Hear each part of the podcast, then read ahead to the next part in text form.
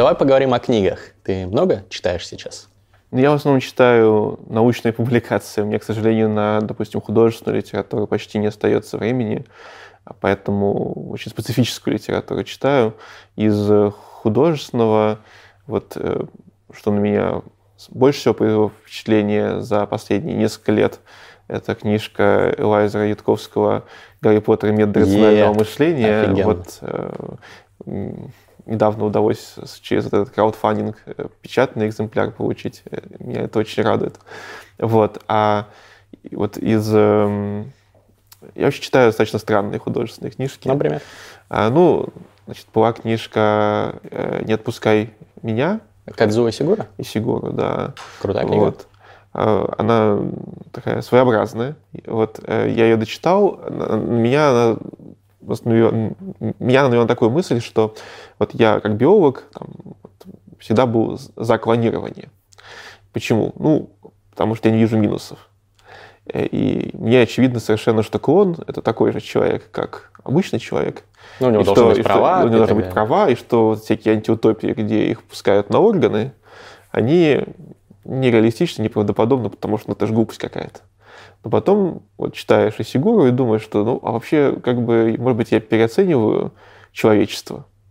То есть ты думаешь, может быть, реально вот клонов, как в этой книге, ну, будут да, он, он, он, он, он, он, он там приводит, собственно, обоснование, почему к клонам относятся к людям второго сорта, потому что люди верят в то, что есть некоторая бессмертная душа, Которой а, нету клонов. А у клонов ее просто нет. А померить это нельзя, потому что она же, как бы, никто же ее, ее не нашел как-то, не выделил, да. а, не задетектировал. Соответственно, можно сказать, что у клонов ее нет. И фиг докажешь обратное.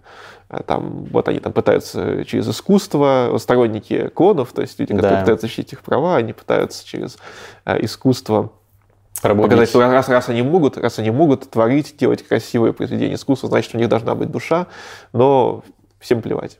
Вот. Даже, даже с учетом таких аргументов. А, то есть, э, и ты думаешь, что окей, то есть, может быть, э, есть некоторая проблема, связанная с тем, что наше общество далеко от совершенства. Мало ли как общество реагирует на ту или иную технологию. Вот недавно сделали генетически модифицированных близняшек в Китае. Угу. И их э, имена не раскрываются, то есть никто не знает, где они живут. Ты думаешь, с одной стороны, как бы научное сообщество утрачивает способность проследить, как они живут, а с другой стороны, может, это и хорошо, потому что мало ли какие сумасшедшие люди набросятся на бедных генетически модифицированных детей с ножами и вилами. Вот у нас там есть в России какой-нибудь Стерлигов, вот может быть такой же Стерлигов есть там в Китае, который говорит, там, сжигайте, сжигайте колдунов ученых, сжигайте их генно модифицированных детей. Ну, то есть вот, вот это пугает на самом деле, что э, ну, э, даже какие-то... То есть мы делаем научно-технический прогресс, но приходят какие-то фанатики и могут на, на, из хорошей идеи сделать какую-то антиутопию.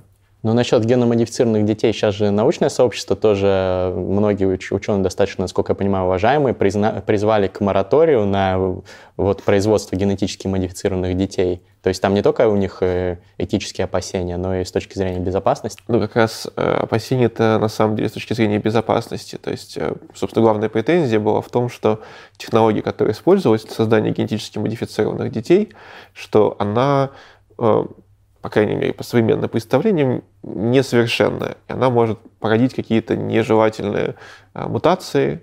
Плюс сами последствия тех мутаций, которые вносились этим детям, они должны были получить в результате этого устойчивость к вирусу иммунодефицита человека.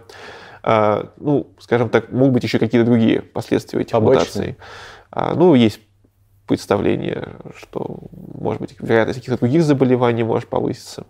А, то есть это не совсем абсолютно выигрышная такая генная модификация.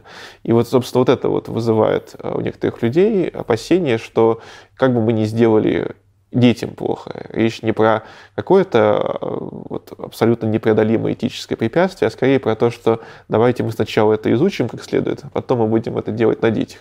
И это с этой здраво. позицией как бы сложно спорить, э, но вот на самом деле больше всего вещей, которые могли пойти не так, скорее всего, пошли бы не так э, на самых ранних этапах эмбриогенеза, просто бы не родились дети.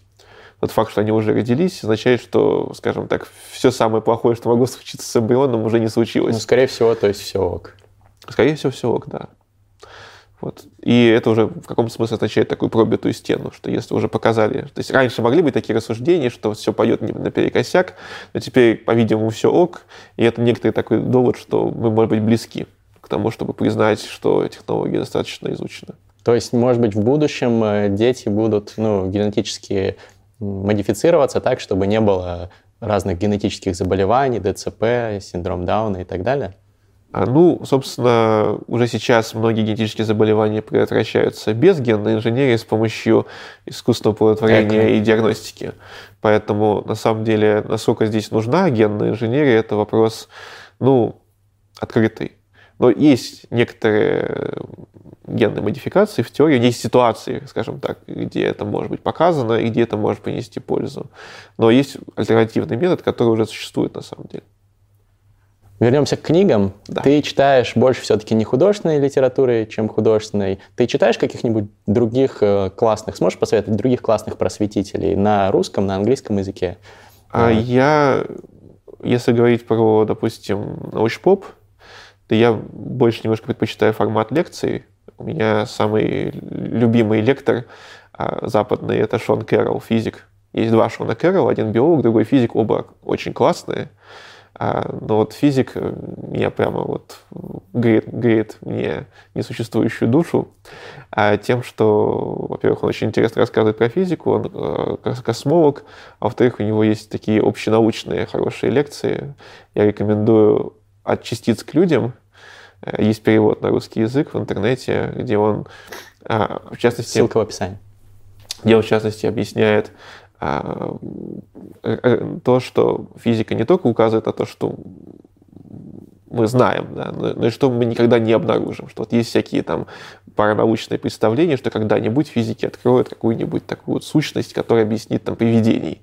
Но мы знаем, что существует ограничение на то, какие еще неизвестные частицы и силы могут существовать, и те неизвестные, возможно, существующие силы и частицы, они не дадут нам поведений в том виде, в котором люди их себе представляют. Ну, вот такой интересный взгляд, опять же, на всякие паранормальные вещи. Интересно. Сверхъестественные. Кого вот. еще посоветуешь?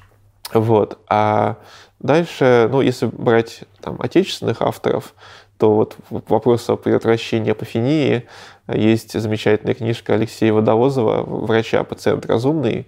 Он очень, книжка очень актуальна в российских реалиях, потому что э, там описываются методы псевдодиагностики, которые очень популярны в России, там, э, где вам могут там, найти паразитов в крови под микроскопом и сказать, что вам нужно принимать биологически активные добавки для их выведения, но при этом выдадут за паразита там, треснувшее покровное стекло.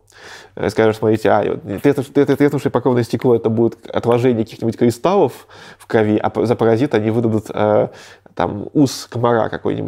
Вот на, на грязное стекло попадает ус комара, и вам говорят, смотрите, видите, какая страшная штука, это у вас паразит. То есть вот, так, вот до такого доходят некоторые обманщики, и вот Водовозов, он очень классно все это разбирает.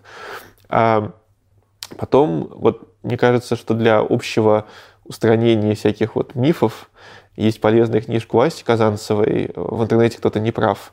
А там просто вот... Она была у нас в гостях, кстати.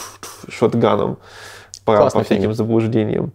Вот. Ну, а так э, много чего. Вот если кому-то интерес, интересен вопрос о том, откуда жизнь появилась, например, происхождение жизни, не, не, не вот э, просто эволюция, да, а вот самое начало, то есть книжка Михаила Никитина Э, происхождение жизни от туманности до клетки, она чуть более такая академичная, а, но в то же время это научпоп. Вот. Мне кажется, что полезно почитать. А про эволюцию Маркова? Про эволюцию, ну, главный автор про эволюционную биологию Александр Марков, классик отечественного научпопа. А, ну, а из западных, соответственно, опять же, есть тот же а, там, Шон Кэрролл, есть Докинс, у него из таких вот более эволюционных таких книжек, там, эгоистичный ген, например, можно почитать, или расширенный фенотип. Вот. Из-за того, что а, у нас есть на самом деле вот фонд «Эволюция», я там член совета, мы занимаемся, в частности, переводом качественного англоязычного научпопа на русский язык. И вот из того, что выходило под под эгидой нашего фонда есть несколько книжек, которые мне очень кажутся полезными. Одна — это Паскаль Буае «Религия объяснена». Паскаль Буае — это такой французский антрополог, который достаточно интересно рассматривает то, почему все-таки люди на самом деле верят вот, в богов. То есть э, какие-то научные когнитивные причины, да? Про научные когнитивные причины, да. Э, есть книжка э, Роба Бразертона, которая называется «Недоверчивые умы. Почему мы верим в теории заговоров». Вот почему мы верим, собственно, вот, ну, вопрос в названии книжки. Мне показалось, что она вообще вот именно эта книжка для меня она в каком-то смысле такой эталонный научпоп, потому что там и очень интересно, и все очень хорошо аргументировано. И вот мне было очень приятно читать, там никакой воды вот этой вот нету, которая иногда встречается, когда люди не знают уже, о чем писать, и поэтому пишут какие-то странные вещи. Вот. И еще одна книжка, э, я забыл, как она точно называется, автор Эдвард Эрнст, э, про гомеопатию, альтернативную медицину, как там по-английски называется trick or treatment, э, по-русски ну, не помню, как ее перевели не, не помню, как ее перевели, да, trick, trick or treat, это то, что на Хэллоуин говорят, когда пытаются конфетки, значит, конфетки клянчить. Типа, конфету или мы над тобой подшутим. А тут trick or treatment. Treatment — это лечение, соответственно, э, обман или лечение. Собственно, помню, как так и перевели, лечение или обман, или как-то так. Вот, где он разбирает альтернативную медицину. В общем, вот если про научпоп, то вот где-то здесь. А если про художественную литературу, то я очень часто перечитываю моего любимого автора, это Станислав Лем. Я очень люблю фантастику. А это мой любимый фантаст. Станислав Лем Круто. и еще Шекли. Вот два любимых фантаста. Но Лем на первом месте. А что из Лема и что из Шекли любимый? А, из, э, из Лема мой самый, самое любимое — это «Звездные дневники» Иона Тихого. А, вот, э, собственно, э, там очень крутое чувство юмора. И вообще, вот, может быть, мое какое-то такое увлечение наукой, а также троллингом каких-то заблуждений, оно отчасти идет от Лема, потому что Лема на самом деле такой тролль. Он там человечество затроллил просто как, как только можно. Вот. А у Шекли, ну, я не помню всех названий, там много всяких рассказов одиночных. Вот. Э, и, собственно, ну да. Ну, многие ученые, кстати, вот читали в детстве фантастику, научную фантастику, и это предопределило их интерес к разным точным или естественным наукам. Я замечаю это даже вот по тому, о чем рассказывают гости этой передачи. Поэтому круто. Если вы хотите, чтобы ваш ребенок интересовался наукой, э, то не препятствуйте ему в его любви к фантастике. Ну, так же, как Гарри Поттер и методы рационального мышления. Тоже Гарри Поттер начитался там в своей семье всяких книг там по магловской науке и по фантастике, и что с ним получилось? Почитайте обязательно «Абсолютный мастер».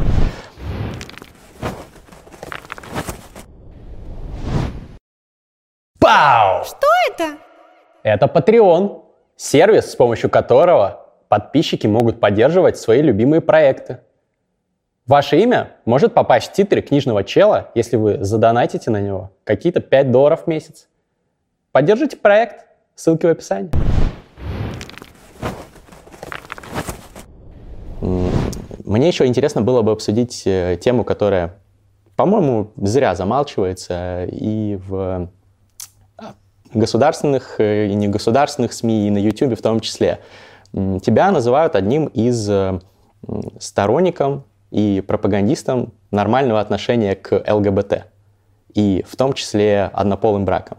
Потому что ты как ученый считаю, что то, что сейчас делается, насколько я понимаю, в нашей стране, в том числе с точки зрения закона, это не совсем правильно. Как ты думаешь, от чего? Какие причины вообще? Ну, на самом деле, я не то, что какой-то там активист или что-то в этом роде. У меня, вот когда принимался этот закон о, о, о, пропаганде. о пропаганде гомосексуальной ориентации, то я написал статью для новой газеты, если не ошибаюсь. Uh-huh а, которая называлась там «Возможно ли пропаганда гомосексуальности?». Вот. И там я с ссылками на научную литературу объясняю, что там в этом настолько сильный врожденный компонент. Речь идет не про э, сугубо генетический компонент, мы не знаем какого-то конкретного там, гена гомосексуальности, но мы видим, что однояйцовые близнецы более вероятно, если один имеет э, гомосексуальную ориентацию, второй тоже будет иметь с большей вероятностью такую ориентацию. А есть, а большая корреляция? Ну, достаточно.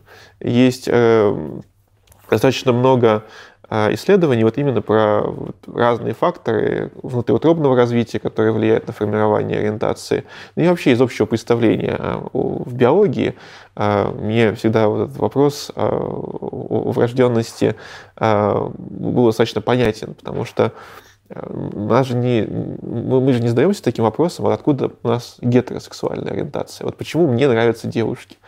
Мне, ну, потому что, потому что природа меня, такая. Потому что меня этому научили. То есть, и, что, и, и какая должна быть пропаганда, чтобы я внезапно перестал испытывать интерес к девушкам. Вот как, как, как, что мне должны заливать там 24 часа в сутки с телевизора, допустим, э, или в школе, чтобы я внезапно для себя э, сказал, что все, девушки мне не нравятся.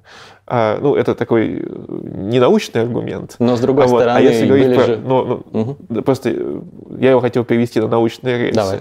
что то, почему нам кто-то вообще нравится, это в значительной степени а, заложено эволюционными программами, эволюционно сложившимися программами, потому что а, почему, допустим, нам не нравятся самки шимпанзе, ну, подавляющему большинству из нас. Хотя самцу шимпанзе, самка шимпанзе представляет ну, максимально сексуальный интерес. Ну, потому что эволюция так э, вот. сделала. И, собственно, наличие определенных пристрастий к половым партнерам является одним из ключевых факторов для того, чтобы тот или иной организм а, собственно, занимался процессом размножения, оставлял свои гены в следующее поколение. А, и поскольку есть механизмы, формирующие эти сексуальные пристрастия, если мы говорим про наиболее распространенный вариант, то чтобы мужчинам нравились женщины, а женщинам нравились мужчины, то если вот эти процессы идут не так, то мозг формируется таким образом, что родился мальчик, которому нравятся мальчики. Если родилась девочка, э, ему нравятся девочки. То есть это все-таки отклонение? Э, ну, если мы называем... Это вопрос терминологии. То есть э, это более редкая ситуация. Ну, можем сказать, что людей с голубыми глазами в России меньше, чем с карими глазами. Это отклонение, то, что у кого-то голубые глаза, у кого-то карие глаза. Ну, а в другой популяции наоборот. Но здесь же эволюция отбирает вот. в итоге тех, у кого, кто занимается сексом с противоположным полом и оставляет потомство? А, там есть э, в этом плане, то есть, что эволюция действительно отбирает тех людей, которые оставляют потомство. Там есть много, на самом деле, теорий, биологических про то, почему гены, которые могут склонять к однополой э, сексуальной ориентации, почему они могут, тем не менее, поддерживаться на высокой частоте в популяции. Э, могу предложить много таких обоснований. Ну, например, предположим, что есть такой ген, который в одной копии дает какое-то большое преимущество, например, там, не знаю, привлекательности какой-то прибавляет человеку. Я сейчас утрирую, но какой-то простой какое-то простое преимущество. А есть, э, но если две копии этого гена, то вы получаете э, гомосексуальную ориентацию. А если одна, то гетера, а если одна, то вас, а, а если у вас, то вы, то вы самый привлекательный гетеросексуальный мужчина. Ну, условно. А, или, например, что есть какая-то комбинация генов, каждый, каждый из отдельных этих генов, он дает какое-то преимущество, а вместе они дают гомосексуальную ориентацию. Такой вариант возможен.